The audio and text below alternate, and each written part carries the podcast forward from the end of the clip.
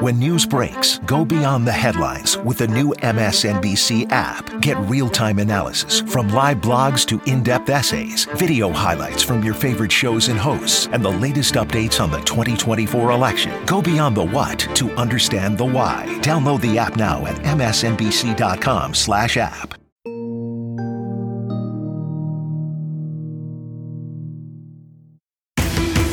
For the sake of argument, that you engaged in insurrection. We fight like hell. Could you then run for president again?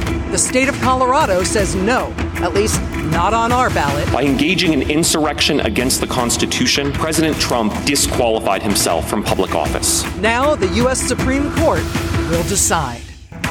We'll hear argument this morning in case 23719, Trump versus Anderson. Tonight, Donald Trump's battle to remain on the ballot for the 2024 presidential election. For an insurrection, there needs to be an organized, concerted effort to overthrow the government of the United States through violence. So Riot the point is that a chaotic effort to overthrow the government is not an insurrection? The Colorado case, its national implications. The question that you have to confront is why a single state should decide who gets to be president of the United States. And the damned if you do, damned if you don't predictions of chaos either way. Members of this court have disagreed about that. I'm asking you. Tonight, Jason Murray is here live, the lawyer who argued today's case for Colorado voters. Joy Reid, Chris Hayes, Lawrence O'Donnell, Ari Melber, Alex Wagner, Stephanie Ruhle, all here for MSNBC's special coverage of the Supreme Court arguments on the disqualification of Donald Trump. Welcome to our primetime recap of the historic proceedings today at the United States Supreme Court. I'm Rachel Maddow here at MSNBC Home Base, along with my beloved colleagues Lawrence O'Donnell and Joy Reid and Ari Melber and Chris Hayes. Happy to have you all here. No cameras are allowed in federal courtrooms, including the United States Supreme Court. But today, for the arguments about whether former President Trump should be disqualified from office for having engaged in an insurrection against the U.S. government, the justices did allow for the sound of the proceedings, the audio, to be live streamed. Here on MSNBC, we carried the audio of those oral arguments live and in full. That was starting just after 10 a.m. Eastern Time. But we also know that most people have lives and jobs and school and other responsibilities that might make it hard to take like two hours out of a Thursday to stare at an audio speaker for hours trying to figure out if that was Gorsuch or Alito yelling at that poor lawyer. So because of that, we are here tonight to recap what happened in prime time. In the, in the 1970s, Watergate hearings were also broadcast live during the workday, recognizing how consequential, how important those hearings were. News networks during that time started recapping each day's Watergate hearings at night on TV in primetime so no one would miss out on that incredibly important history in the making. We then did the same during the daytime hearings of the January 6th investigation in Congress in 2022. We know from what we have heard from you, our beloved viewers, that that was valuable. That was a useful thing. And so here we are together again tonight with basically the same approach. The United States Supreme Court is now considering whether the leading candidate for the Republican presidential nomination should be banned from running again. Or potentially, might it be okay to allow him to run again, to allow him to be on the ballot, to allow him to compete and potentially even win the election, whereupon only then would he be prohibited from actually taking up the job? Now, why would you allow someone to run for an office if they are ineligible to hold that office? I don't know. But for the non-lawyers among us, I think we can all take comfort in the fact that that idea sounded just as cockamamie and nuts today at the United States Supreme Court as it would if you tried to explain it to somebody on a street corner. I think it would create a number of really difficult issues if the court says there's no procedure for determining President Trump's eligibility until after the election. And then what happens when members of Congress on January 6th, when they count the electoral votes, say we're not going to count electoral votes cast for President Trump because he's disqualified? That is kind of a disenfranchisement and constitutional crisis in the making, and is all the more reason to address those issues now in a judicial process on a full evidentiary record so that everybody can have certainty on those issues before they go to the polls. If we think that the states can't enforce this provision for whatever reason in this context, in the presidential context, what happens next in this case? I mean, are, are, is it done? If this court concludes that Colorado did not have the authority to exclude President Trump from the presidential ballot on procedural grounds, I think, I think this case would be done. But I think it could come back with a vengeance because ultimately members of Congress w- may have to make the, dis- the determination after a presidential election if President Trump wins about whether or not he's disqualified from office and whether to count votes cast for him.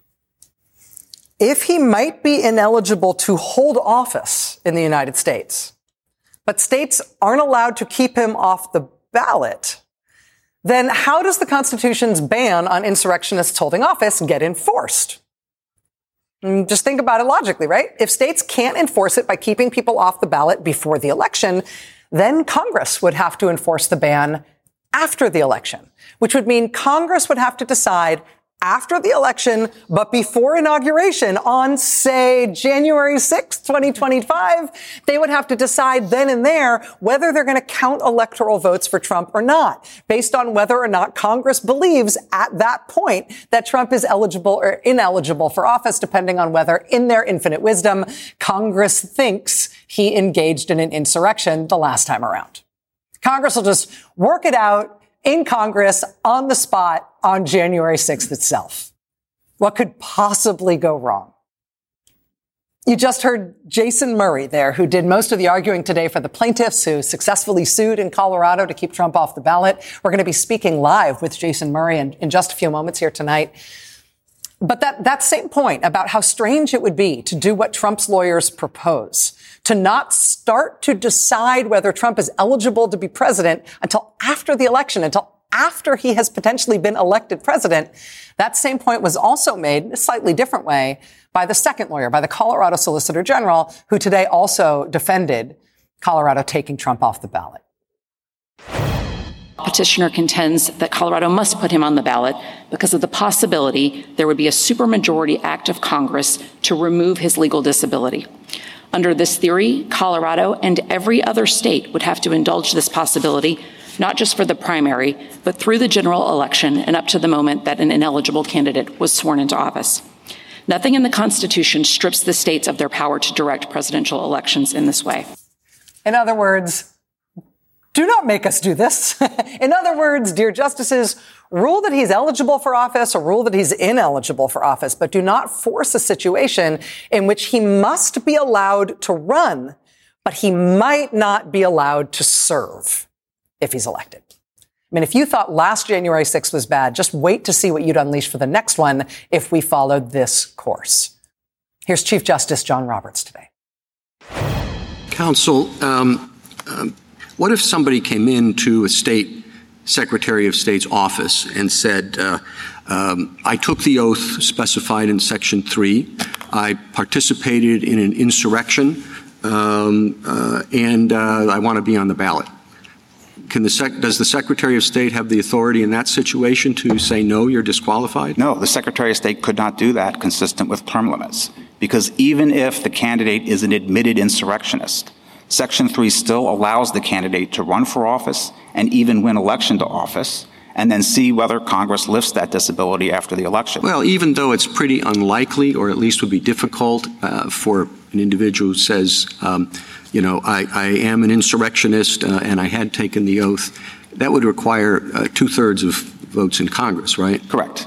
Well, this is a pretty uh, unlikely scenario. That's a pretty unlikely scenario. So that's, that's point one from today's Supreme Court arguments. The proposed remedy here from the Trump side, which, which Congress has to enforce the ban on an insurrectionist serving in office, that that ban can only be enforced after the election, that Trump has to be allowed to run even though he might not be allowed to actually serve if he wins. The, the practicalities of that, what that might mean for the country, that, those implications that are both bizarre and daunting, as described by lawyers in the case today, I think that's point number one. Now let's talk about a second fundamental point that didn't necessarily go as expected today at the court.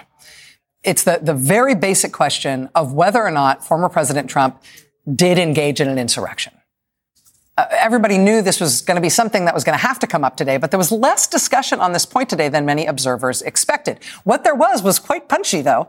Um, let's start with Justice Ketanji Brown Jackson um, and Jonathan Mitchell, who's the lawyer who today argued for former President Trump. The Colorado Supreme Court concluded that the violent attempts of the petitioner's supporters uh, in this case to halt the count uh, on January 6 qualified as an insurrection, uh, as defined by Section 3. And I read your opening brief to accept uh, that those events counted as an insurrection, um, but then your reply seemed to suggest that they were not. So, what, what is your position oh, as to that? We, we never accepted or conceded in our opening brief that this was an insurrection. What we said in our opening brief was President Trump did not engage in any act that can plausibly be characterized as insurrection. All right, so why would this not be an insurrection? What is your argument that it's not? Your reply brief says that it wasn't because I think you say um, it did not involve an organized attempt to overthrow right. the government. So that's one of many reasons. But for an insurrection, there needs to be an organized, concerted effort to overthrow the government of the United States through violence.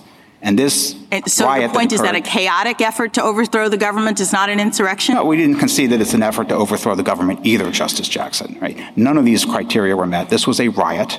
It was not an insurrection. The events were shameful, criminal, violent, all of those things, but it did not qualify as insurrection as that term is used in Section 3. Thank you. Because, thanks. Thanks. It was, if it, if it was chaotic, it wasn't an insurrection. Like if, the way you can tell something's an insurrection is because they march in lines. That's part of the, you know, what's a little riot got to do with anything? Justice Brett Kavanaugh uh, elicited some of the strongest pushback on this point, this point of whether this was an insurrection and the implications of that. He elicited some of the strongest pushback on that today uh, from Jason Murray, one of the lawyers for the Colorado voters. In trying to figure out what Section 3 means, and to the extent it's elusive language or vague language. What about the idea that um, we should think about democracy, think about the right of the people to elect uh, candidates of their choice, uh, of letting the people decide, because your position has the effect of disenfranchising uh, voters to a significant degree. What about the background principle, if you agree, of democracy? I'd like to make three points on that, Justice Kavanaugh. The first is that constitutional safeguards are for the purpose of safeguarding our democracy, not just for the next election cycle, but for generations to come. And, and, second, Section 3 is designed to protect our democracy in that very way. The framers of Section 3 knew from painful experience that those who had violently broken their oaths to the Constitution couldn't be trusted to hold power again because they could dismantle our constitutional democracy from within. And so they created a democratic safety valve. President Trump can go ask Congress to give him amnesty by a two thirds vote. But unless he does that, our Constitution protects us from insurrectionists. And third, this case illustrates the danger of refusing to apply Section 3 as written because the reason we're here is that President Trump tried to disenfranchise 80 million Americans who voted against him, and the Constitution doesn't require that he be given another chance. Thank you. The Constitution doesn't require that he be given another chance. the Constitution protects us from insurrectionists. So we're going to talk tonight about the justices uh, discussing what it would mean to prosecute Trump federally for the crime of insurrection rather than having it adjudicated in, like, for example, a Colorado trial court. We're going to talk about the justices debating Trump's lawyers' claims that he's the only former U.S. president who can't be banned from office for committing insurrection. All the others would be banned from office for committing insurrection, but Trump personally can't.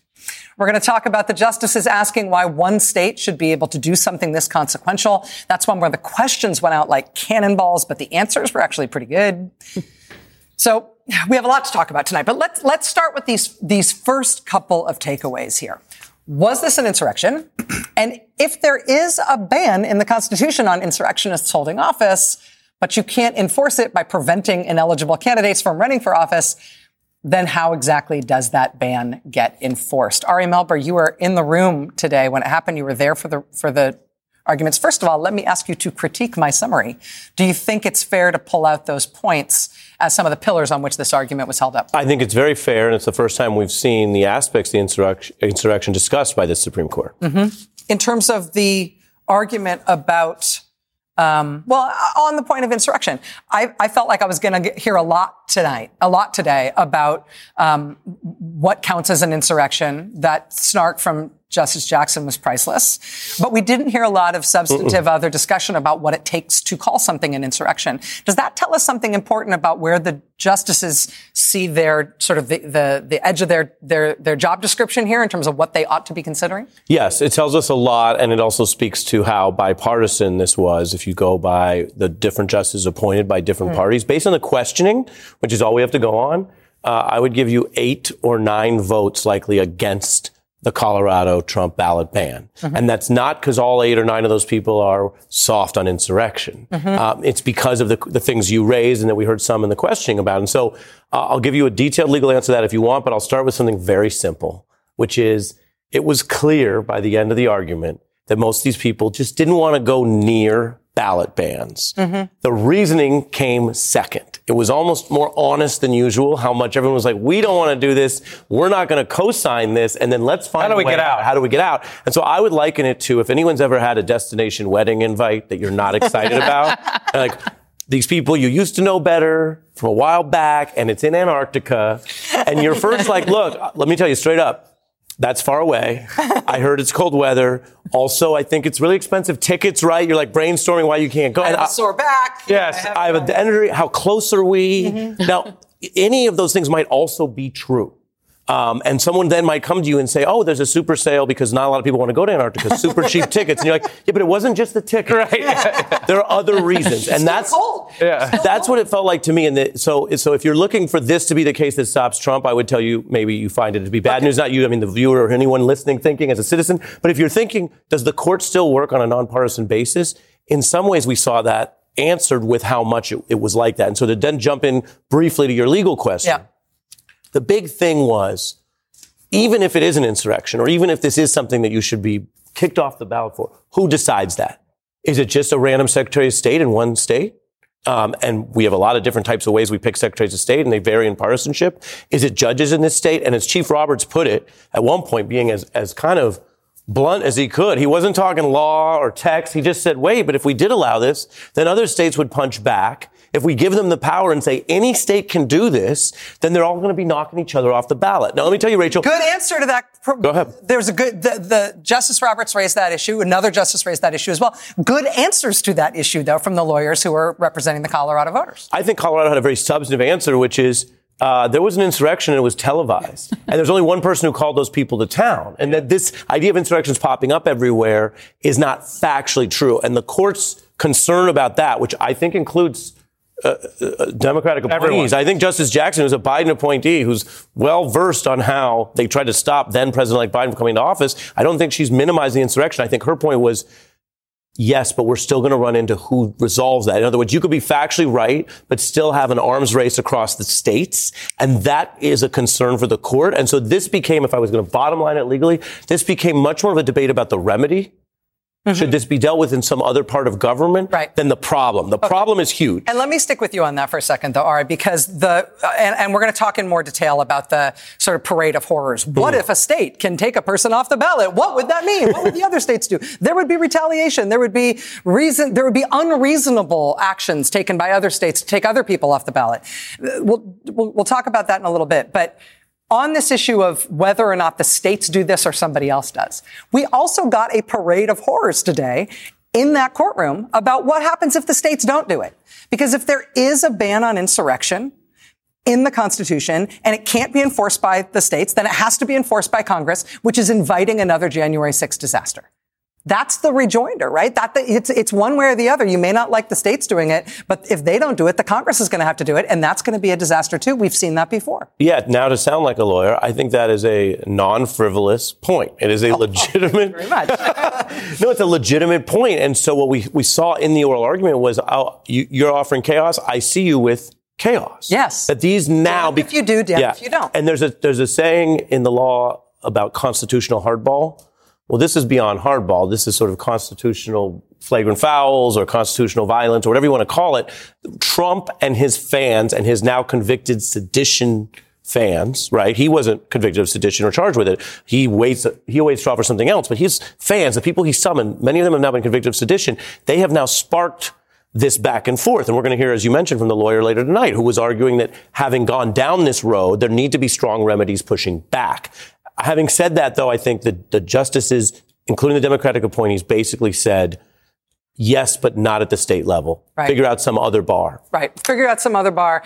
And what you are proposing as the other bar here does sound a little scary, but let's not punt. On, let's punt on that um, for now. All right, our special coverage of today's historic Supreme Court hearing uh, is just getting started. Uh, still to join us, as already mentioned, the attorney for the California voters in this case who argued today in the court, Jason Murray, is going to be with us live. Stay with us. States have the power to ensure that their citizens' electoral votes are not wasted on a candidate who is constitutionally barred from holding office. States are allowed to safeguard their ballots by excluding those who are underage, foreign born, running for a third presidential term, or, as here, those who have engaged in insurrection against the Constitution in violation of their oath. I welcome the court's questions.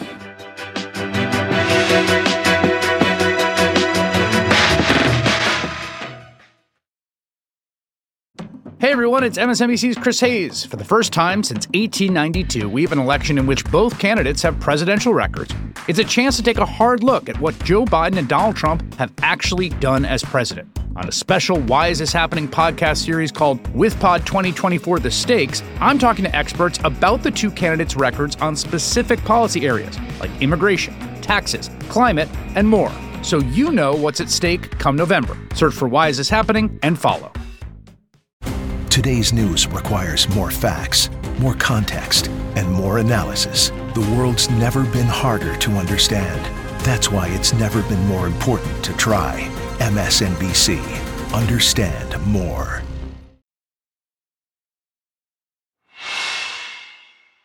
Justice Alito? Uh, is there any history of states using Section 3 as a way to bar federal office holders? Not that I'm aware, Justice Alito. Not that I'm aware, Justice Alito. Nope, this hasn't happened before. I wonder why that is. Welcome back to our primetime recap of today's Supreme Court proceedings on whether former President Donald Trump is eligible or ineligible to ever again stand for office in the United States after what happened the last time. Uh, what you just heard there was a nice short, sharp jab from conservative Justice Samuel Alito, answered by President Trump's lawyer, Jonathan Mitchell, today. Uh, the real rejoinder to what President, uh, excuse me, what Justice Alito was asking there, though, it, it came a few minutes later uh, from the lawyer on the other side, the lawyer for Colorado voters, Jason Murray. Um, in a back and forth with Chief Justice John Roberts, in which the Chief Justice essentially says to the lawyer, Hey, this is crazy that we'd have to decide something like this, isn't it?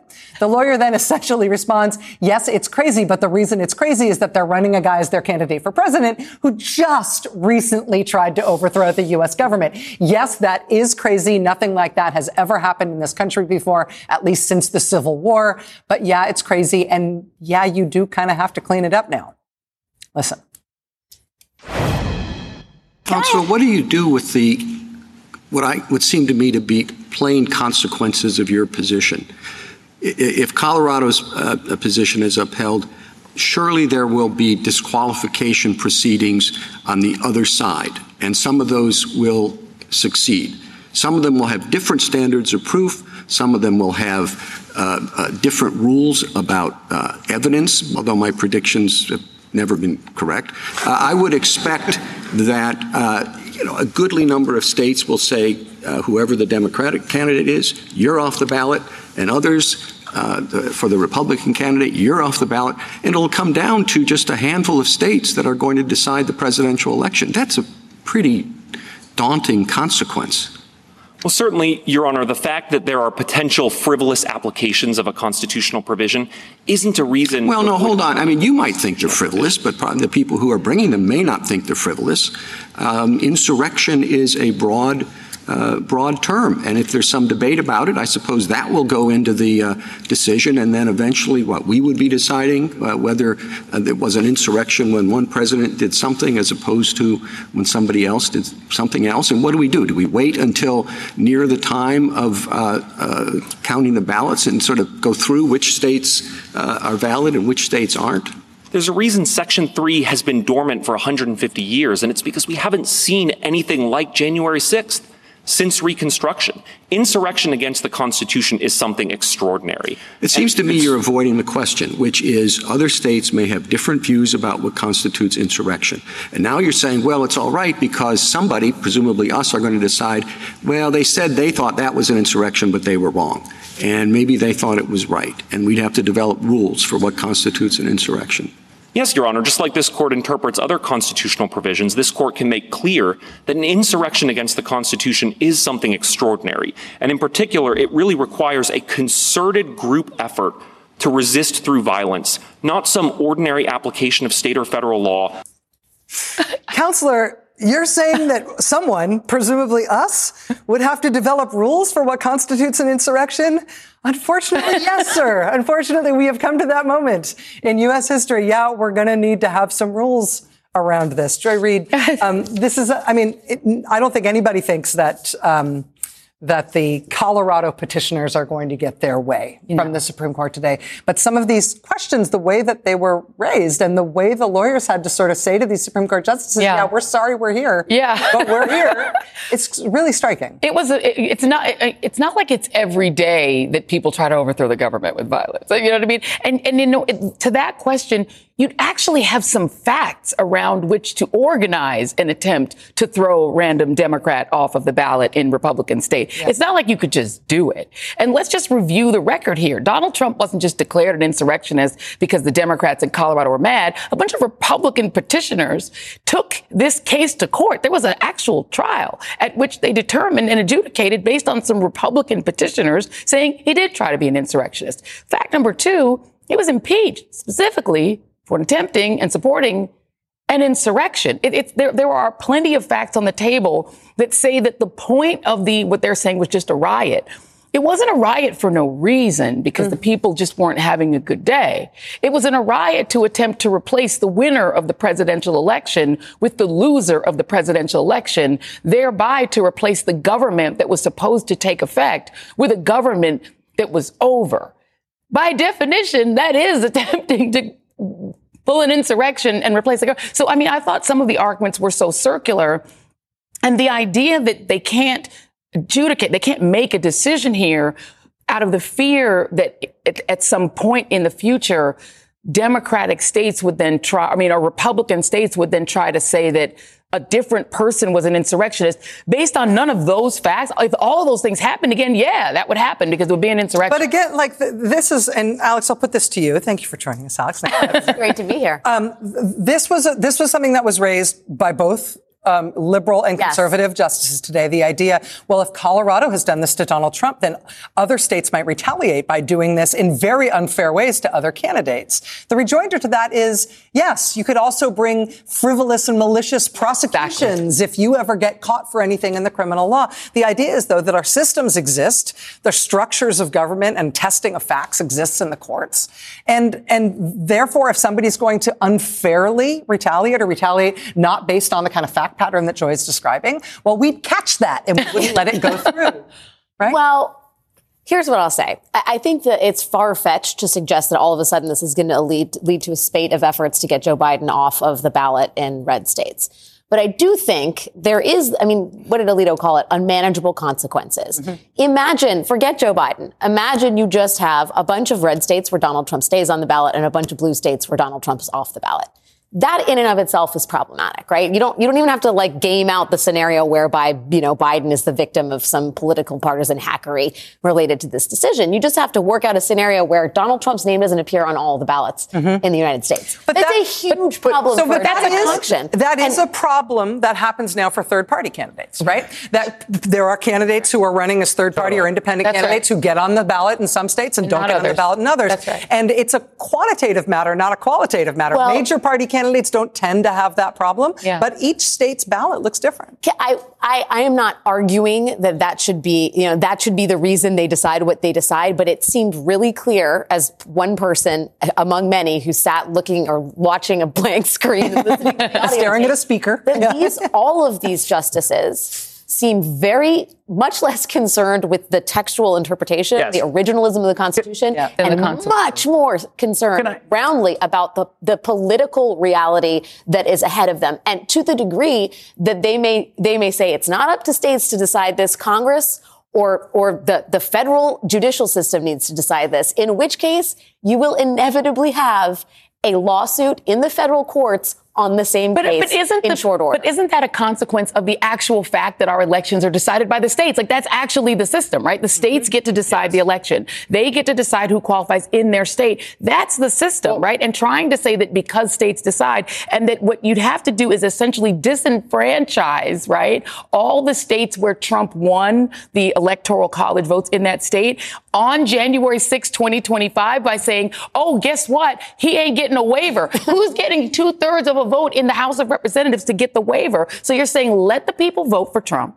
then go to January 6, 2025, and then, and then But they're say not gonna use that. Right. It's, it, none of I this mean, is- clearly they're not gonna use it's, that. It's absurd. But I I guess I would say that there, there's a weird thing. Just to take a step back, part of what was sort of weird about today is there is there's this sort of Calvinball the conservatives play with their methodology on this court, right? Which is they love textualism except when they don't need it. Yes. Exactly. Like, Exactly. Textualism is like you. You look. I mean, we have our personal policy preferences. We have outcomes we want, but we can't be. We can't be thinking of outcomes. We got to look at the text. the text tells us that everyone can have a gun in every public space in America That- in the year it is what it is. 2023 per Yeah. Bruen, and that's just what we got to do. And like, yes, if you got a kindergartner with someone walking around with an Uzi, like, sorry, that's the Constitution demands. Yes, there's some pragmatic and prudential concerns that we shouldn't do that, oh, but, But that's we can't look at them. Sorry, We can't do look at that. So, so they do. So they do that when they when they like the outcome, and then the moment they don't like the outcome, they just They chuck it away, over. right. And we also had them chuck chuck over their textualism today. And I guess, but the weird thing I want to say to sort of hop on the other side of that hypocrisy is like, personally, I'm not a textualist, and I think all these pragmatic considerations are a okay to think about. And actually, that is how we should be thinking about the Constitution. and I'm a legal realist, and I think Posner was right about this. Richard Posner, the, the the sort of judge who talked about this pragmatism. And so all of these pragmatic questions strike me as perfectly legitimate. The other thing that they totally jettison, to your point, Joy, is like they're all about states deciding this stuff. That's correct. Except in two places. Bush v. Gore, Correct. where suddenly the state couldn't Correct. decide because the federal government had to That's reach in, good That's for one right. right only. That's right. Literally, One they say right in the opinion, Yep. this only counts for here. And now here it's like, well, what are you, you're talking about states? States' Just rights. States doing this? We're going to let states Absurd. do it? Right. And by the way, by the way, states' rights. Who do you think we are? If oh, we're doing that, now do abortion. Because they yes. Literally said the opposite. They said in the case of abortion, Yes. you cannot apply a federal standard and force states to live with it. We have to let the states decide. So you're saying states get to decide whether women's wombs are owned by them, but states can't decide their own election rules when it literally says in the Constitution that the elections are decided in the state. True, but there is. Let me just say this: there's. I love my favorite moments in oral arguments is when like a, ju- a justice is like, "But come on." And no, seriously, because honestly, that's what a lot of this comes down to. And there's a certain point where where Amy Coney Barrett says you would be. The, the voters of Colorado would be deciding the election for the whole country, right? You take them off the ballot. And that's not true because it's a blue state anyway. But the point still holds. And Murray starts to say, well, Your Honor, no, we would just be deciding for the Colorado voters. And she says, but come on. Like, because it is the case that we all understand that the implications here of the state action are absolute. That's what happened with Florida. Florida, Florida, Florida. Absolutely Three of them worked on the Bush v. Gore case for Bush. Yeah. And so for Roberts to be the one who posed the question, well, why should we let one state decide? I don't know. Ask yourself in the year 2000 when you and Coney Barrett and Kavanaugh were helping Bush decide from one state. For the consequence, though, to be the the prohibition that is clearly in the Constitution that says if you engage in an insurrection, you can't hold office under the United States or in any state. If the, the consequence of this argument, the practical consequence is, well, we can't have the states enforce that.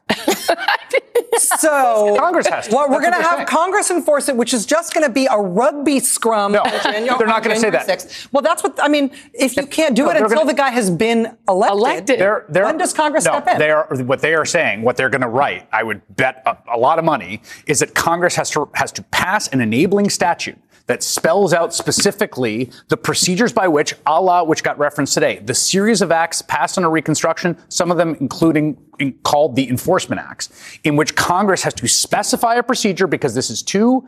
Uh, hard to interpret for courts and too crazy to let to the states, Congress has to actually ex ante pass some statute that says how to do this, and then we but, can do it. But that That's says it. be- But, then Congress says it won't only. do it, and of course not, they'll and they be know okay. that. and they're saying, but that passes a law that. that's only for the president. Because I bring you to Couy Griffin, the uh, Trump cowboy, Mm-hmm. who was actually disqualified in the state of New Mexico from holding office. It was some, you know, County local office, county commissioner, and there was no enabling legislation needed for them to do that. But so that what they're saying law. is, That was state right, it's a state law. But the point, what they're saying is, they want you're going to have to pass it just for the president because. Uh, uh, uh, Ketanji Brown Jackson, Justice Ketanji Brown Jackson, did get into this question of why didn't the drafters of the 14th Amendment include the president?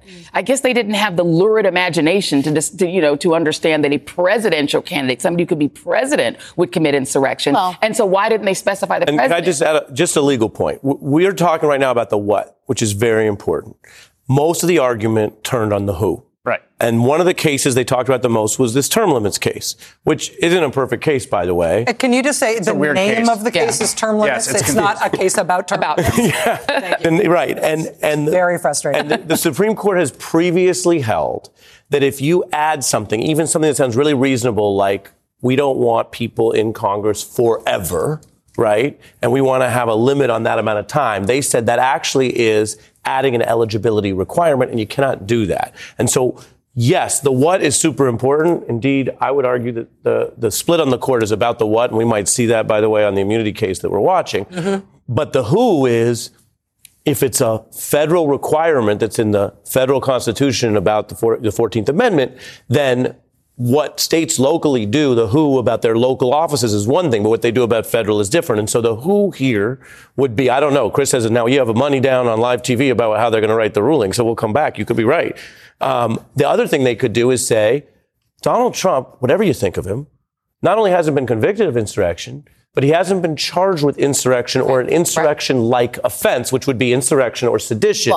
And therefore, uh, the who has to be some prosecutor or some other process at the federal level and not the state level. And I know that's frustrating. I'm not even, by the way, just I'll, it's annoying when the justices do that, but I'll do it too. I'm not saying I agree with all this stuff. I'm just telling you, I had to sit through law school and then I had to sit through the, the, the, the, the hearing today. And the who is that? Is this something that is more like a prosecutor or more like a federal thing instead Well, of a so then state what thing? happens then? Let me ask you a question. What happens then if he gets charged with U.S. Code 2383 rebellion or insurrection? If he's convicted of that, he would actually be incapable of holding any office of the United States. So the He or, I can answer that in a sense. He or anyone is toast if that happens. Yeah, exactly. Problem.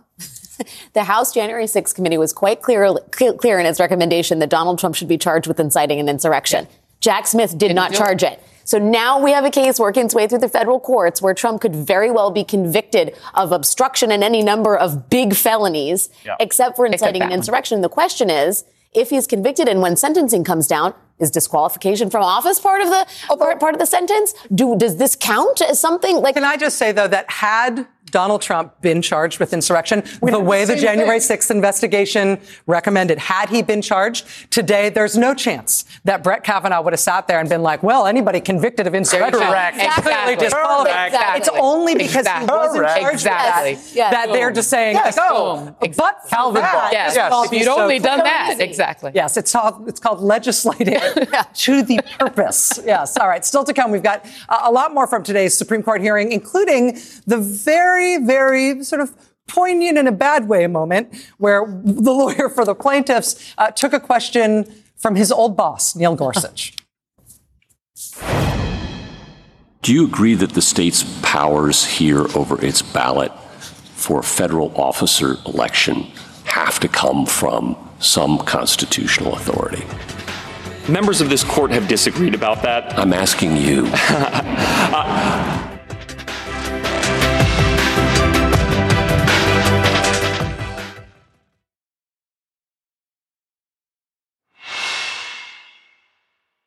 Mr. Chief Justice, and may it please the court.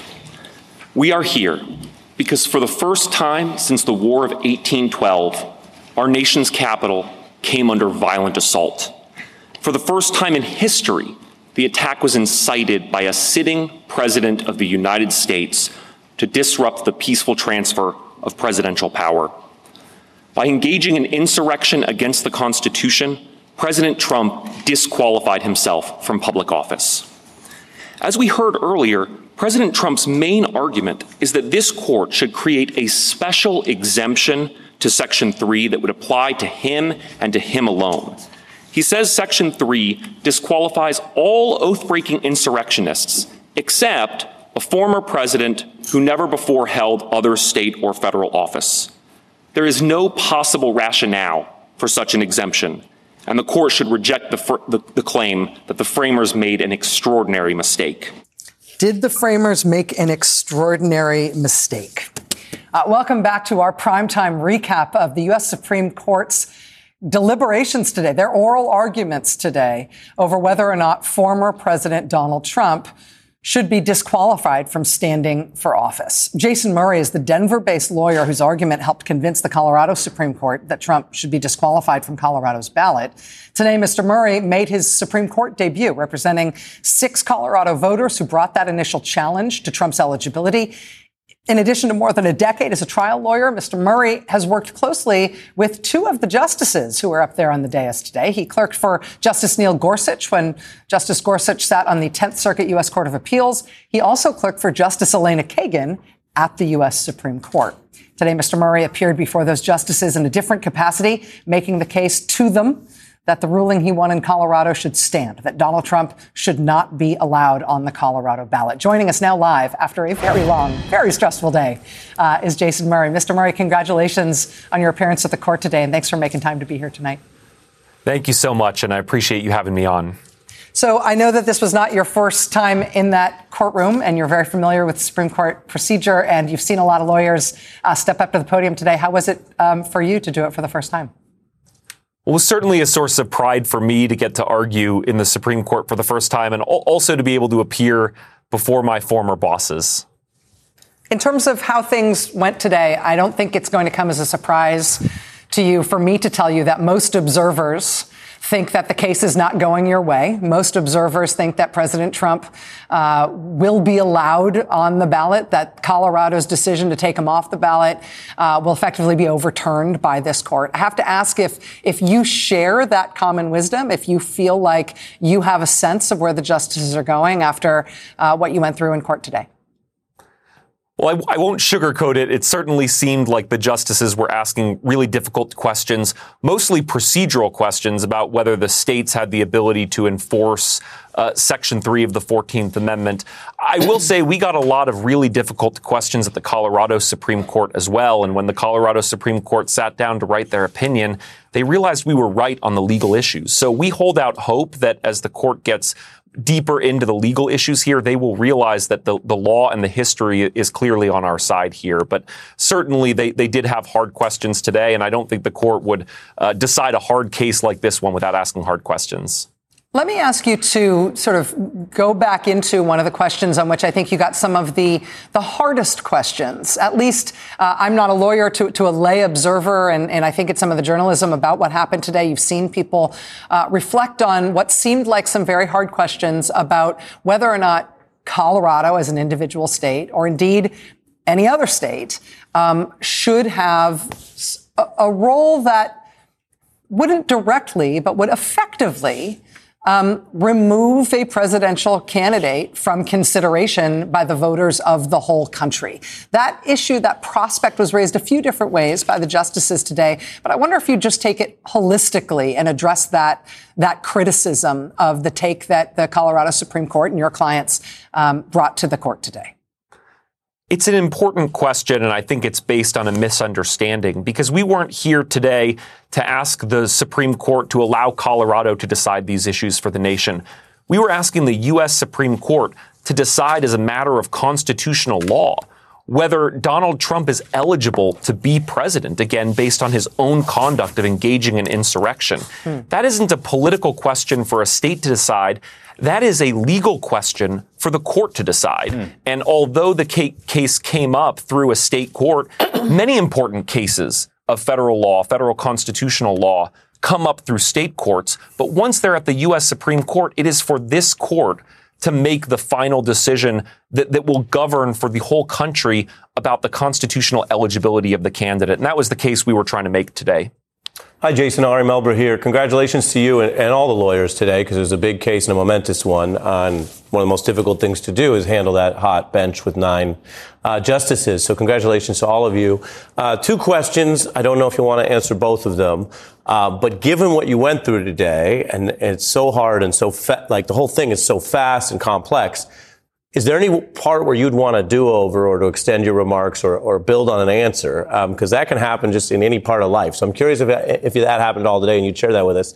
And then second, um, we discussed today on this panel, and it was clear in the courtroom that there was bipartisan skepticism about one of your key points, which is that the insurrection was this unique and rare event.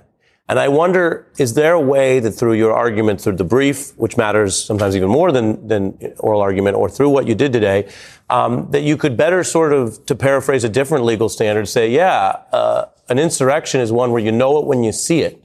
And we're not going to have a ton of frivolous, made up insurrection claims if some bananas uh, official in some banana state says Biden did insurrection when he gave an interview. And, and you go, yeah, yeah, that was very different than the live TV documented insurrection that we lived through. You know it when you see it. Uh, so that's the question do over and that. Absolutely. Well, let me take the first point first. I wouldn't characterize it as so much a, of a do over as the fact that there were a lot of questions that were being asked where I'd get 10 words in before I'd get another question and wouldn't so much have a chance to, to respond. So, one thing, uh, one point I, would like to emphasize now, because it didn't come up so much at argument, is just how clear the evidence was and how lucid the Colorado Supreme Court's factual findings were on the fact that President Trump engaged in insurrection against the Constitution. This isn't some sort of secretive thing that relies on, you know, dubious witness testimony. This was in plain sight for everybody to see. We saw the tweets. We saw his words. We saw his campaign manager the day of, his former campaign manager, call this a sitting president asking for a civil war. We saw that even after the Capitol came under violent attack and members of the mob were chanting, hang Mike Pence, President Trump poured more fuel on the fire on Twitter by painting a target on the back of Vice President Pence and egging the attacking mob on. And we saw his tweets at the end when he praised the attackers and justified their actions, saying, these are the things that happen when an election is stolen. This case is as close to a virtual confession of intent to incite insurrection that you can possibly get. And so I thought that some of the discussion about, well, maybe one state will have one evidentiary record and another state will have another, you know, didn't fully engage with that central point. And, um, and, and if you, oh, I Go was going to ask you to remind me what your second question was because now I've forgotten it. insurrection, do you know it when you see it? I think it's more than that. The history is really clear on what an insurrection is. An insurrection is more than a protest gone wrong. An insurrection is more than a riot. An insurrection is a coordinated attack for the purpose of resisting execution of law by force. And Section 3 requires an insurrection against the Constitution. And that hasn't happened since the Civil War. Mm.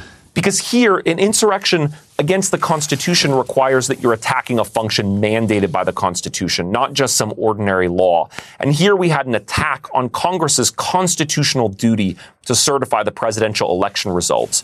So hypotheticals about the idea that a state might misuse Section 3 to go after their political opponents, I think just misses the point. I mean, you can always have frivolous applications of law, frivolous cases, uh, you know, that, that are factually and legally baseless. And we trust that our justice system will put an end to them by saying this is baseless. And I don't see why Section 3 should be any different. Hi, Jason. It's Joy Reid. Uh, as a product of Denver Public Schools, I will congratulate you uh, and the state of Colorado for making history by being in front uh, of the Supreme Court. There was a point, and you know, uh, Justice Clarence Thomas, um, he was he didn't ask a lot of questions. He obviously asked the first questions as he's the senior justice. But there was one point that he was pretty animated with you, um, and there was some irony. I'll just say this for myself that his wife her relationship to the insurrection. I found quite ironic in listening to him speak. But there was a point at which he talked about the plethora of Confederates who were still around after the Civil War. There were any number of people who could continue to either run for state office or national office. So it would seem, he said, that that would suggest that there would at least be a few examples of national candidates being disqualified if your reading is correct. There was a, a lot of engagement with you on that question of if this is such an, an obvious point and Section 3 is self-executing, why aren't there other cases that we can cite where insurrectionists were disqualified in the way that you were arguing Donald Trump should be disqualified. I would love for you to say more on that. Um, if you could have a longer exchange, what more would you say? One of the extraordinary things about this case is that we had about 50 professors of history who are the leading scholars in Civil War, in the Civil War and Reconstruction file briefs on our side in this case. And they explained that history. They said that immediately after the 14th Amendment was ratified, and even before, Congress was flooded by requests for amnesty from people who knew they would otherwise lose their jobs and be kicked out of office. The Union Army was evicting hundreds of people on a weekly basis from offices in the South that they were ineligible to hold. And we had a number of state court cases where state courts were determining eligibility under Section 3. I took it what Justice Thomas was asking was something much more narrow than that, that broad question, which is, were states ever trying to restrict federal officials from taking federal office? And the answer is no, but that's because of how ballots worked differently back hmm. then. States have the power to run elections and to control the ballots. That's incredibly clear from Article 2 of the Constitution. And the difference is that back then, states didn't write the ballots. They didn't run the ballots. Essentially, everyone was a write-in candidate. So the only way that a federal officer who was elected, like a member of Congress, would have their eligibility determined is after the election when they came to Congress and said, I won, and then Congress decided whether to seat them. But that history just doesn't answer the question here because now states are using that power to do ballot access determinations. And so then you have to ask, well, if states can exclude a person who's not a natural born citizen or a person who's underage from the presidential ballot, which they've been doing for many decades, why can't they exclude an oath breaking insurrectionist? Jason Murray, uh, the lawyer representing Colorado voters who sued to remove Trump from the state ballot, who won at the Colorado Supreme Court, defending that decision today at the United States Supreme Court. Uh, sir, it was a heck of a big stage for your first time ever arguing before the Supreme Court. Um, I know that there's pride that goes with it, but I hope you get some rest uh, thereafter and that the adrenaline come down is not too painful. Thank you so much. I appreciate that. All right. Good luck much more to come in our coverage of the Supreme Court hearing today over whether Donald Trump is disqualified from the ballot. Um, but first, a moment for the named plaintiff in this case, whose lawyer we just met. Uh, she is 91 year old Colorado Republican Norma Anderson. This is very personal to me. I've lived a hell of a long time, and I've gone through a lot of presidents. And this is the first one that is trying to destroy the Constitution. If they qualify him, then we just have to work very hard to beat him.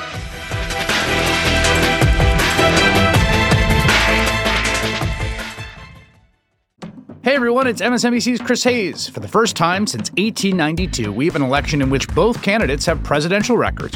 It's a chance to take a hard look at what Joe Biden and Donald Trump have actually done as president. On a special Why Is This Happening podcast series called With Pod 2024 The Stakes, I'm talking to experts about the two candidates' records on specific policy areas like immigration, taxes, climate, and more.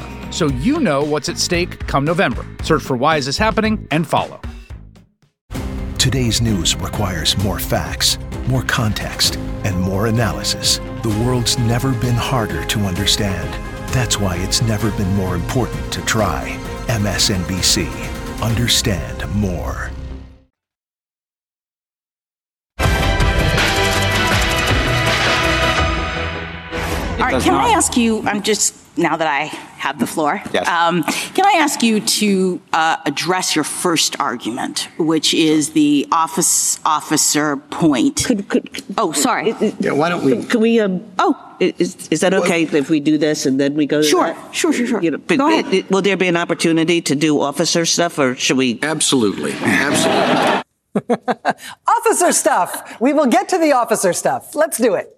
Uh, welcome back to our primetime recap of the Supreme Court's landmark arguments today on whether Donald Trump's effort to overthrow the government the last time he lost an election is sufficient to keep him from standing for election again or from serving as president if indeed he's elected. Every one of us who has ever reported on the U.S. Supreme Court knows better than to extrapolate from oral arguments to try to divine how the justices are eventually going to rule. We know we are not supposed to do that.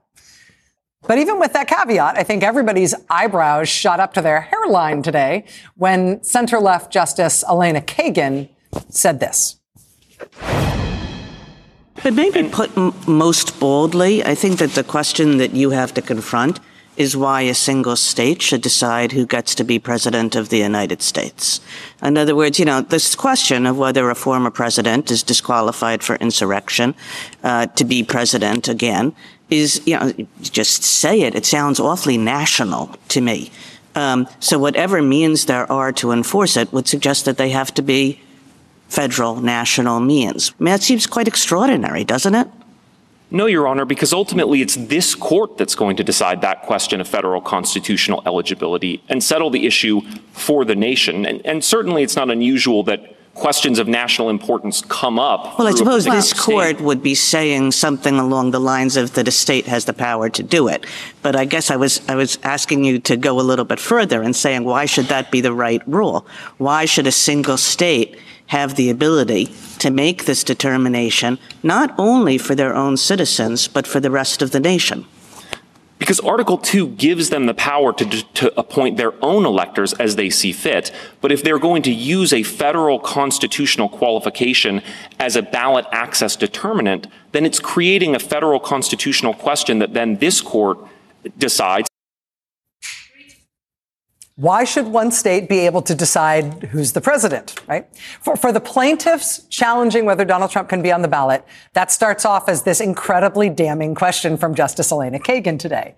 But the lawyer for Colorado, and then after him, the Colorado Solicitor General, had an answer for that concern, saying basically, hey, States decide who gets on the ballot all the time. That's the system. It's not at all uncommon for different states to have different candidates listed for the same election. Some smaller party candidates get on the ballot in some states and not in others. Some candidates are kept off the ballot for eligibility concerns that some states take more seriously than others. It happens. The Supreme Court can give guidance to make it more uniform, but the states can handle this the Colorado Solicitor General, speaking on the same point, just moments moments later, said there is a huge amount of disparity, and candidates end up on the ballot on different states in every election. Just this election, she said, there's a candidate who Colorado excluded from the primary ballot, who was on the ballot in other states, even though he's not a natural born citizen. That is just a feature of our process. It is not a bug.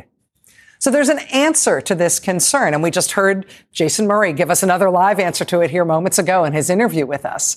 When the justices expressed the concern that individual states shouldn't be allowed to do something with such profound national consequences, it definitely resonates. Did the lawyers in the room rebut that concern, answer it in a way that's going to work on any or all of the justices? Does the fact that Justice Kagan asked about it at all mean that this ruling is foretold? Joining us now is someone who knows these things. Dahlia Lithwick, senior editor and legal correspondent for Slate. She's also the host of the Amicus podcast. Dahlia, it's great to see you. Thank you so much for being with us. It's good to see you. Is there anything that we've been talking about you tonight that has been like uh, petting a cat the wrong way for you? That you feel like we have screwed up, got the wrong way around, or misunderstood? Not at all. I might quibble with Ari's destination wedding metaphor, only because to me it, it, felt so acutely like that train in speed, where it's just hurtling from one crisis to another. We have a court that's in the midst of a legitimacy crisis. We've got a Dobbs leak. We've got a bad investigation of the Dobbs leak. We've got ethics scandals left and right. We've got the first justice asking questions, had his wife texting Mark Meadows and trying to get get uh, state election officials to change votes. All of that is happening, and you sort of feel like the justices are like hurtling their bodies against the sides of the train, just being like, get me off this train. I don't care what the rationale is. I'll go with the one state shouldn't decide rationale. I'll go with the officer office uh, rationale. I'll go with there was no due process uh, for the president rationale. I don't care. I need to be off. And that like anxiety was palpable. Yeah, and Ari is saying that's exactly what But I mean. about that right. So that means that, that whatever way they weren't going to go to the wedding. yes, exactly. Not going to the wedding. The train isn't going to end well. Okay, so Dahlia, my question is a non-lawyer question for you, which is, I think that we could all see the justices trying desperately to get away from having to do something substantive here that would address the crisis at hand. What's the damage? What's the risk? What's the potential negative consequence of them finding a way to dodge it? I mean, I think at the most sort of high minded constitutional level, it's that this needed to be answered. And that is, I think, what Colorado was saying is it is your job to resolve a constitutional question largely of first impression. It is your job to decide for this entire country whether or not uh, the 14th uh, Amendment, Section 3, is self executing, whether uh, the office officer uh, dichotomy holds, whether we can allow insurrectionists to run for office for not, or not hold office. There was a bucket of questions that are exigent questions, and the court I think made pretty plain that they'd rather, or at least I counted, I think five or six votes, rather hang their hats on this kind of dopey pragmatic argument that, you know, we don't want to decide because it will allow shenanigans in other states. So it just seems to me that the downside is, and this was a, you know, everybody knew this was a really huge vehicle. It was a big, big swing case, right? They have Mm. an opportunity to do the little swing when they get the immunity case. Uh, and maybe that's what, that's the trade off here, right? But this was a huge swing case, but we have an unresolved constitutional question. And I'm not completely certain that writing, oh, we need enabling legislation gets them out from under that question. On- On that point about the immunity case being right around the corner, we expect that by Monday, these same justices will be asked to rule in, uh, to, to weigh in on whether or not that um, DC Circuit Court ruling should stand, the ruling that says unanimously by that panel of appellate judges that, that President Trump doesn't have absolute immunity, that he can be prosecuted in federal court for what he tried um, after the election. In discussing immunity today, um, I guess he wasn't trying to bring up immunity, but President Trump's lawyer awkwardly brought it up with, with Brett Kavanaugh. While, while Brett Kavanaugh was trying to focus on this question of why President Trump wasn't prosecuted for insurrection. And we've been talking about that a little bit tonight, this idea that because Trump hasn't been charged specifically with insurrection, that suddenly seemed to create this incredible clarity among all the justices that had that thing happened, then this would be something where there would be an easy answer and we'd know what to do and this would be settled in some very definitive way. I just I wanted to ask your your rea- reaction to that. It doesn't it doesn't seem clear to me why it's necessary for Trump to be charged with or convicted of insurrection uh, for the for the Constitution's ban on ins- insurrections serving in office uh, to be effectuated. But what what did you think of how that part of it was handled today? I, I was a little frustrated at how deeply disrespectful I felt that the court was about the process that happened in the Colorado trial court. There was a, a, a trial uh, on the merits. There were, um, as you just heard, uh, meaningful uh, uh, uh, findings from that court. Uh, the notion that trial courts can't do this thing, uh, determine whether there was an insurrection, or even worse, Rachel, the notion, and we heard this from the Chief Justice, heaven forfend, we would have to somehow determine whether there was an insurrection. Imagine if that Us? fell on us. And so it, there's the, a, such deep disrespect for what actually happened. And, and I think it dovetails with, you know, one of the things that you all said earlier in your roundup, which I think is so important. You know, we have a court that for, I guess, the first time in 20 years, found humility today, like institutional humility. We can't do a thing. This is the court that like decides air pollution and water pollution and vaccine policies and is going to determine like what emergency room doctors can do when there's an abortion patient and what the FDA can do. They can do all that stuff and they can't either determine what an insurrection is or defer to a trial court's definition. It's very, very weird. In February of 2024 to discover humility. Yeah, exactly. Res- results oriented, um, as we have been describing. Dahlia Lithwick, senior editor, legal correspondent for Slate, host of the Amicus podcast, um, and my favorite person to talk with to, to talk with about the Supreme Court. Dahlia, thank you so much for being with us tonight. You guys, Steph, I want to bring in you, bring you in on this um, in discussing sort of what happened in the courtroom versus what's going to happen next. I feel like there's, unlike the immunity case, like there isn't really a pace issue here. There isn't like a lot of scrambling as to what's going to happen next and what effect this will have on other cases. This is either going to end it all or it's not. And it feels like it's not. But does that mean that what happened in the courtroom today is essentially beside the point in terms of the impact of this case? In terms of beside the point, the concern I think tonight is what do the American people know? Yeah. You said it at the top of this broadcast. Most people were probably not listening today to the audio for two hours. And as sad as it makes us, not every American is watching us right now, though I totally think they should be. I think that's not. They, they, should be. um, and just think about it. During those two hours, there was much debate over what exactly is in the amendment, what, what government job is considered an officer, previous cases. But there was no debate, there was no discussion, and there was no decision over whether Donald J. Trump incited an insurrection. And the risk now, if, if, they, if the court rules in favor of Donald Trump, is a whole lot of Americans could say, look, he didn't do anything. Yeah. And that's not the case. So in terms of what happens next, like we say every night here, making sure the American people actually know the truth. Yeah. And it's, I mean, and it's a very good point, Steph, that if, if, if we look at the details of this, it's important and understand the nuance and the difference between the different justices and whether it's going to be an eight to one decision or a six to three decision or how this is going to go.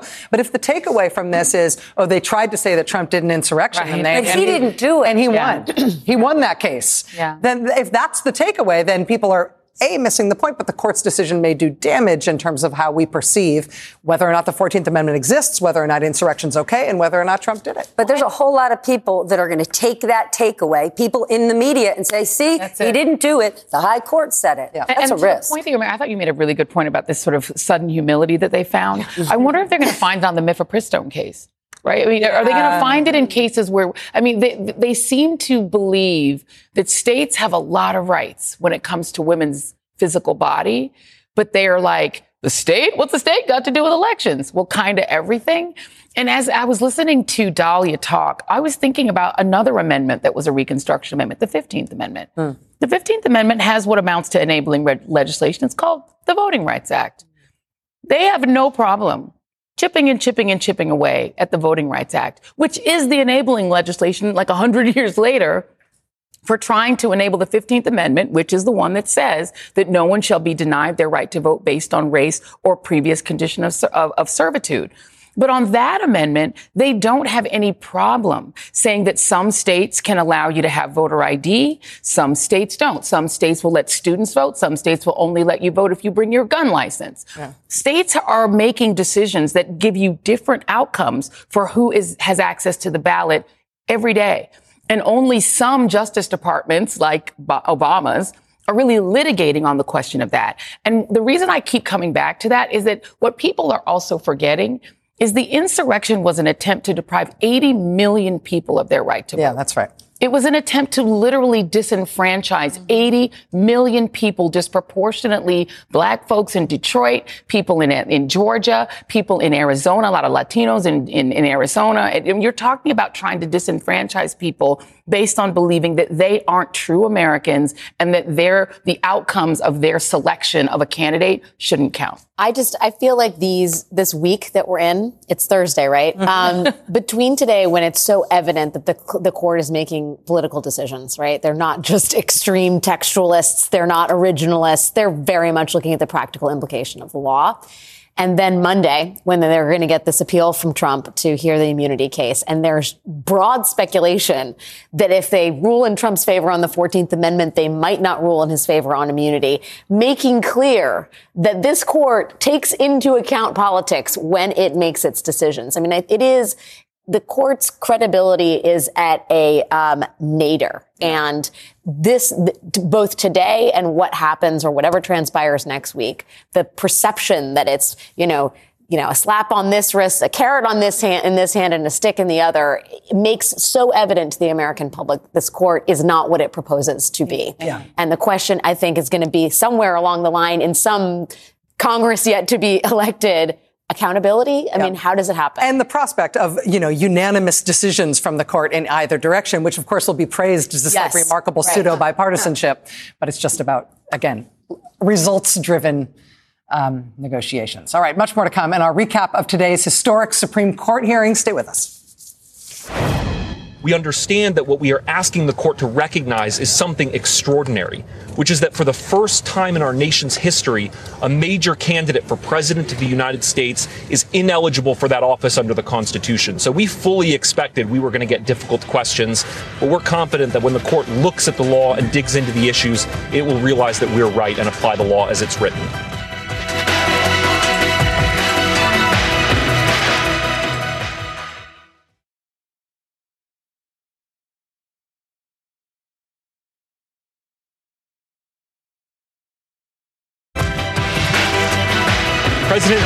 Trump engaged in insurrection by inciting a violent mob to attack our Capitol and disenfranchise over 80 million people who voted against him.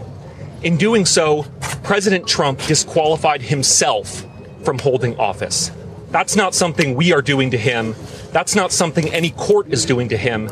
That is something he did to himself under our Constitution disenfranchising 80 million people who voted for his opponent, who was in fact the winner of that election. Tonight's special edition of The Last Word with Lawrence O'Donnell starts at 10:30 p.m. Eastern tonight, so you have that to look forward to.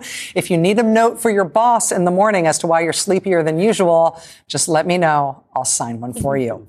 But welcome, welcome back, mean, meanwhile, to our, our primetime recap of the Supreme Court case today. This historic case about whether or not former President Donald Trump did himself out of a job did himself out of ever holding office again when he participated in an insurrection against the United States. Insurrection against the United States isn't just a mean thing to say about somebody. It's also a crime for which you can be charged in federal court. At today's arguments, Justice Brett Kavanaugh pointedly raised the issue of that possible federal prosecution.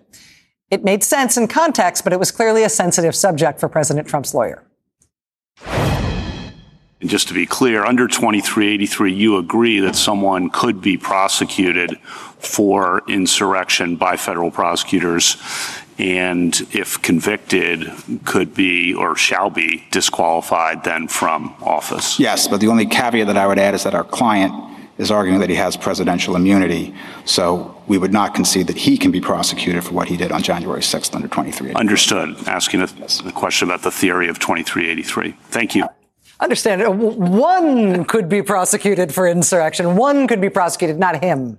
Of course, he couldn't be prosecuted for anything. Not saying anything one way or the other about whether Donald Trump might have committed the crime of insurrection, whether he might be immune from that prosecution for that crime, even if he did it. That, of course, is a sensitive issue for a sitting Supreme Court justice to discuss with anyone, given that that is an issue that the Supreme Court will be taking up by Monday as in several days from now. Um, joining us once again is our friend Andrew Weissmann, former general counsel of the FBI. He was one of the senior prosecutors on Robert Mueller's special counsel investigation. Andrew, thank you for sticking with us. Much appreciated. Um, what do you think about the fact that Donald Trump was never charged with insurrection or any insurrection related crimes? That is something that the January 6th investigation in Congress suggested he should be charged with after their very detailed investigation. Yeah, that had been one of the crimes that was referred by Congress to uh, the Department of Justice. That is the one crime that has as a penalty upon conviction that the person shall be uh, not be able to run for office. They're disqualified. So um, there was a lot of discussion today, as you've been noting, that that's essentially a form of the congressional, federally congressional um, sort of enabling statute for this constitutional provision. Um, I think there probably are two reasons that that um, this Department of Justice did not charge it. Uh, remember, the special counsel is part of the Department of Justice, and I think one is that that crime had not been charged for you know many, many, many, many years, and so the sort of idea that you're reaching back to that crime uh, to single out Donald Trump would certainly have been an attack. There's an answer to that, which is, you know, we've never been in this situation Mm-hmm. before. Um, but I think the other is if you think that there's a claim of politics now, if you brought um, that charge um, with the, the idea is that that has that penalty, um, you're avoiding all that. And I think that's really worth taking a step back to note that if you think about what we're seeing, if you compare it, um, this Justice Department, both in the discussion we're having now about the fact that they did not charge insurrection, they did not seek to make it disqualifying for Donald Trump, and relate that also to what you saw in the Rob Hur special counsel uh, report today. This is a Justice Department that appointed a special counsel for um, the sitting president, appointed a special counsel with respect to a sitting president's son. You did not have Merrick Garland, for instance, issue a purported summary of the report saying, uh, obviously, that's something on my mind today um, uh, from my work in the Mueller investigation. I mean, if you just compare um, the sort of propriety and sense of um, what the Department of Justice should be doing or not. And even if you disagree with it, it's clear they're trying to um, adhere to the rule of law and appropriate uh, functions of the Department of Justice. Um, and it just is in striking contrast to the Trump administration, where they appointed uh, the Department of Justice appointed a special counsel, and basically every single day that that special counsel existed, there was the constant threat um, that Donald Trump would get rid of the special counsel. So it's just remarkable how different um, the two Justice Departments are behaving. Uh, that was sort of my, my take home when I was thinking about the, the insurrection charge that was raised in the oral argument today. Let, let me also ask you about the other thing that came up I think, a little bit awkwardly um, in that exchange between the justice and the lawyer, which was this question of immunity. Obviously, the Supreme Court, within just the next few days, is going to consider whether or not um, to leave standing that circuit court ruling that said that Donald Trump doesn't have immunity from prosecution. Um, I think I, I, mean, I don't know. I think the common wisdom is probably that they will take it up, but also that um, the, the, the circuit court's ruling against Trump is is not in much danger. I mean, again, it's the peanut gallery. Who knows? We'll see how it goes uh, once the court makes its own decision. But do you think there is any interplay um, for the justices between what they handled? Today, this issue of Trump's qualification to be on the ballot, and this next thing that is coming down the pike to them, this issue of immunity. Do you think that one of them um, being so soon, so, so, near on the horizon, has an effect at all in terms of how they handle these issues separately? Yeah, yeah these are people. I mean, you know, they are humans, and yes, there's the you know people are saying, well, maybe they'll take it because they want to show that they're even-handed. You know, they'll give with one hand and, and take with another, because um, they clearly wouldn't take that case uh, just to um, reverse the, the DC circuit. That's just, that's just not going to happen. Um, they would be taken to put their imprimatur on that issue. But on the other hand, I think having lived through today, they may be saying, you know what, we do not need any more Trump cases. And my own view is that that's probably the way to go because it'd be odd to take a case where you might be vindicating the idea that uh, no president is above the law. That the, you know, the, the unremarkable proposition that a president cannot kill people um, with impunity. I mean, it's just almost incredible that we're having that discussion.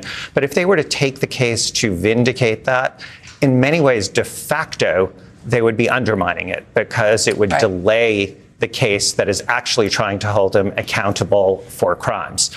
Um, so it, in some ways, is the the worst possible vehicle to um, for them to be putting their imprimatur on um, that principle. yeah, law. and again, just as humans, like even if you only think about the three justices who were appointed by Donald Trump, knowing that they would be sitting there for like a couple of hours, like they were today, and it would have to happen again really soon, and they'd have to spend the whole time talk about talking about Donald Trump murdering people murdering individuals. There'd be like named people who'd be murdered in the hypotheticals, and they'd have to sit there and like engage with it in order to come to, even if it was a predetermined conclusion. I can't imagine if you're Amy Coney Barrett that that sounds like a fun way to spend a Tuesday after today. Yeah, absolutely. If you just look at today, where basically, you know, just almost, almost, it was a bloodless um, sort of discussion today, where there was just limited discussion about the actual insurrection. It was so interesting hearing from counsel. Um, for Colorado with us um, tonight, where he actually gave so much more color to and discussion about what actually happened on January 6th. That didn't happen in the Supreme yep. Court, and I can see them very much not wanting it to happen in those hallowed um, halls. Yes, exactly, exactly. Andrew Weissmann, former general counsel uh, to the FBI, and our, our stalwart friend uh, on nights like this. Andrew, thank you very much. You're welcome. I do think that there's, I think, and this is to your point, Alex, that it's impossible to think that these justices are going to handle these issues in isolation. Yeah. That this has to affect their willingness to take on the immunity case when I don't think anybody expects that they're going to overturn that appeals court ruling, if they're going to say that Donald Trump really is immune from prosecution, even if he murders his political opponents. So why put themselves through this again? Well, and, and the, and the reality that just sort of taking it up to put, put their stamp on it is going to hand Trump a win by further delaying the case. That's yeah. another political consideration. Yeah. I do think it's important for people who feel dejected by the likelihood that the Supreme Court isn't going to rule um, in the prosecution's favor on the 14th Amendment case. If you're looking for political accountability for Donald Trump, right, the 14th Amendment situation, if you will, was always going to be problematic and complicated and maybe result in a situation that would have created even more civil strife in this country.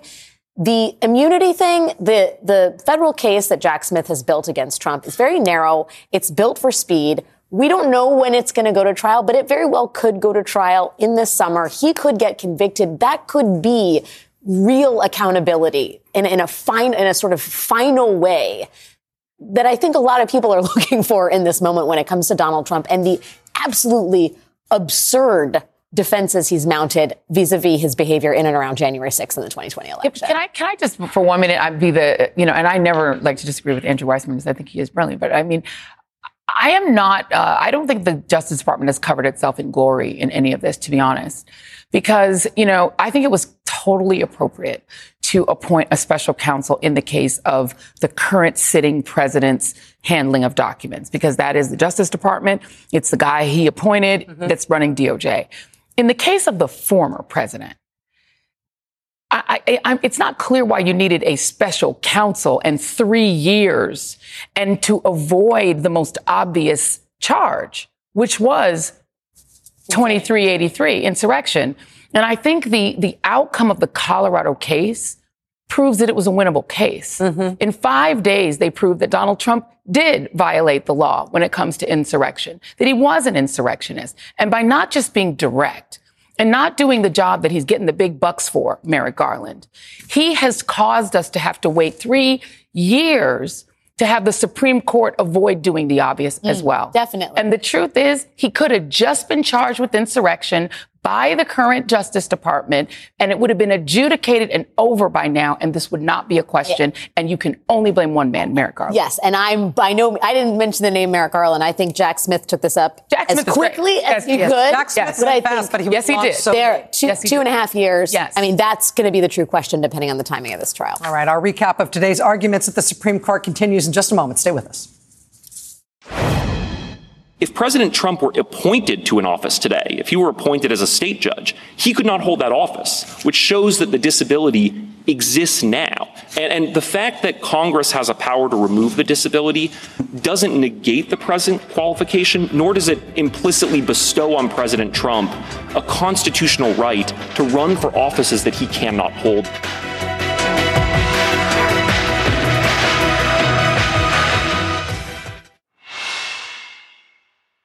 We've been told that if what Colorado did here is sustained, other states are going to retaliate and they're going to potentially uh, exclude uh, another candidate from the ballot.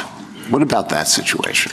Your Honor, I, I, think we have to have faith in our system that people will um, follow their election processes, processes appropriately um, that they will um, take realistic views of what insurrection is under the 14th Amendment.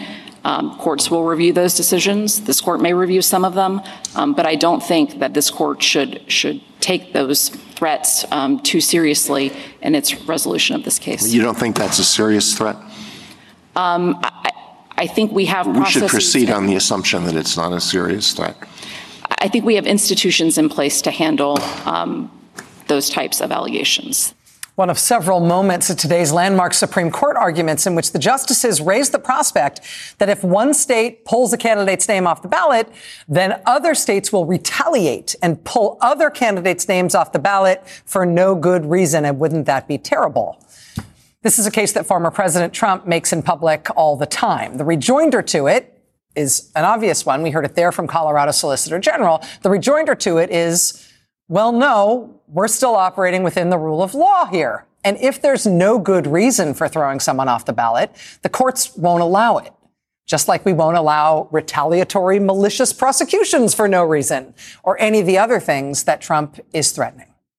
Joining us now is NBC News presidential historian Michael Beschloss. Michael, it's lovely to see you. Thanks for being with us tonight. Same here. Thank you, Rachel. I wanted to ask you both about the substance of today's hearing. I think most observers believe that President Trump will not be struck off the ballot based on today's oral arguments, although who knows. But also right. this larger point that I think was illustrated by, by that, that exchange we just played, which is so much of what's happening in terms of the country reckoning with Donald Trump right now is the country reckoning with his bluster, his threats, and the fear of what he might do if he is held to account. And that's right up on the Supreme Court's doorstep now. That's for sure. And we just heard those words in that clip. We've got to have faith in our institutions. Well, you know, that's true in general, but I, I keep on remembering, both when I was listening today and also listening to all of you talk tonight, watching what Justice Robert Jackson said in 1949. He said, The Constitution is not a suicide pact. Mm.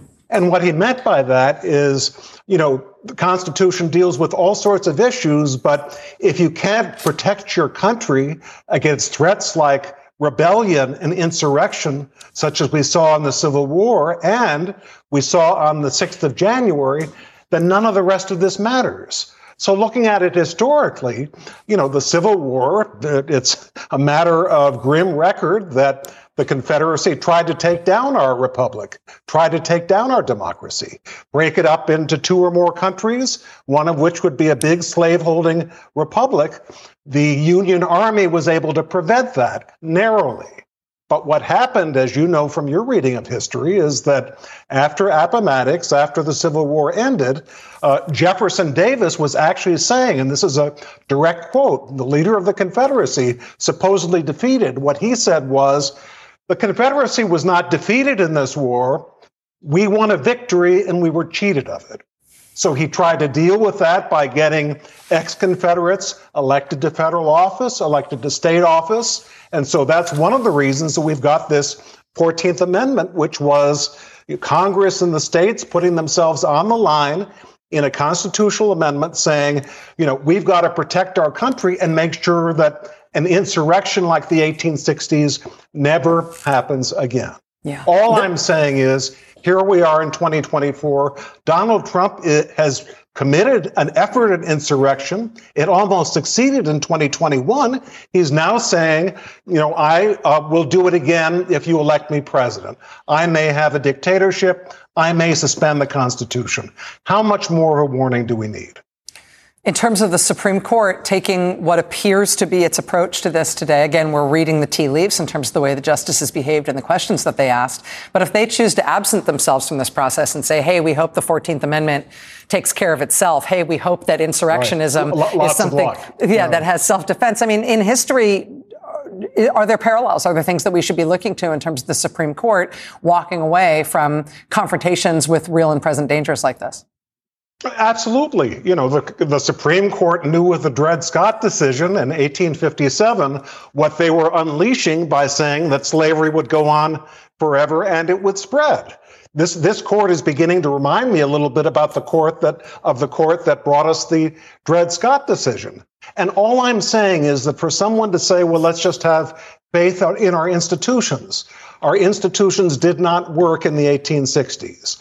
They almost didn't work in 2021. Mm. If the Supreme Court does not act, uh, if Colorado does not prevail, then we're basically saying leave it to the voters. And all I can say is to people watching us tonight, voters, you know, Donald Trump has said he wants to take down this republic. Is that okay with you? It almost happened before, twice. Are we going to let it happen a third time this November? NBC News presidential historian Michael Beschloss. Michael, thank you. Thank you. Appreciate thank you, it. Rachel. Be well. Yes, Chris. I just I want to just add to what Michael said because one of the strange things today was that um, arguments sort of for affirming Colorado tended to be very historical and textual, and the arguments back were these very practical. Like, well, if we do this, if we pull on this thread, this thing will happen. And what was totally missing were practical and prudential considerations on the other side. Yes. Let's forget about the text of the 14th Amendment. Let's just think about if you let this guy on the ballot. Let's say that we have an election in which Donald Trump is polling ahead going into election day, but the polls were wrong and he loses. Let's say that we have an election in which Joe Biden wins 270 electoral votes to Donald Trump's 268. Totally possible. That means every state is a deciding state. Let's say one of those states was decided by 5,000 votes, or as in the case of Florida in 2000, by 600 votes. Yeah, yeah. What do you think is going to happen under those conditions? What do you think will happen to the country if this man is in that position under those conditions? Yeah, a bigger mob with better weapons. Yep. That's mm. the plan, right? Amen. In just a few moments, my colleague Lawrence O'Donnell will take the reins with a special edition of The Last Word. Don't go anywhere.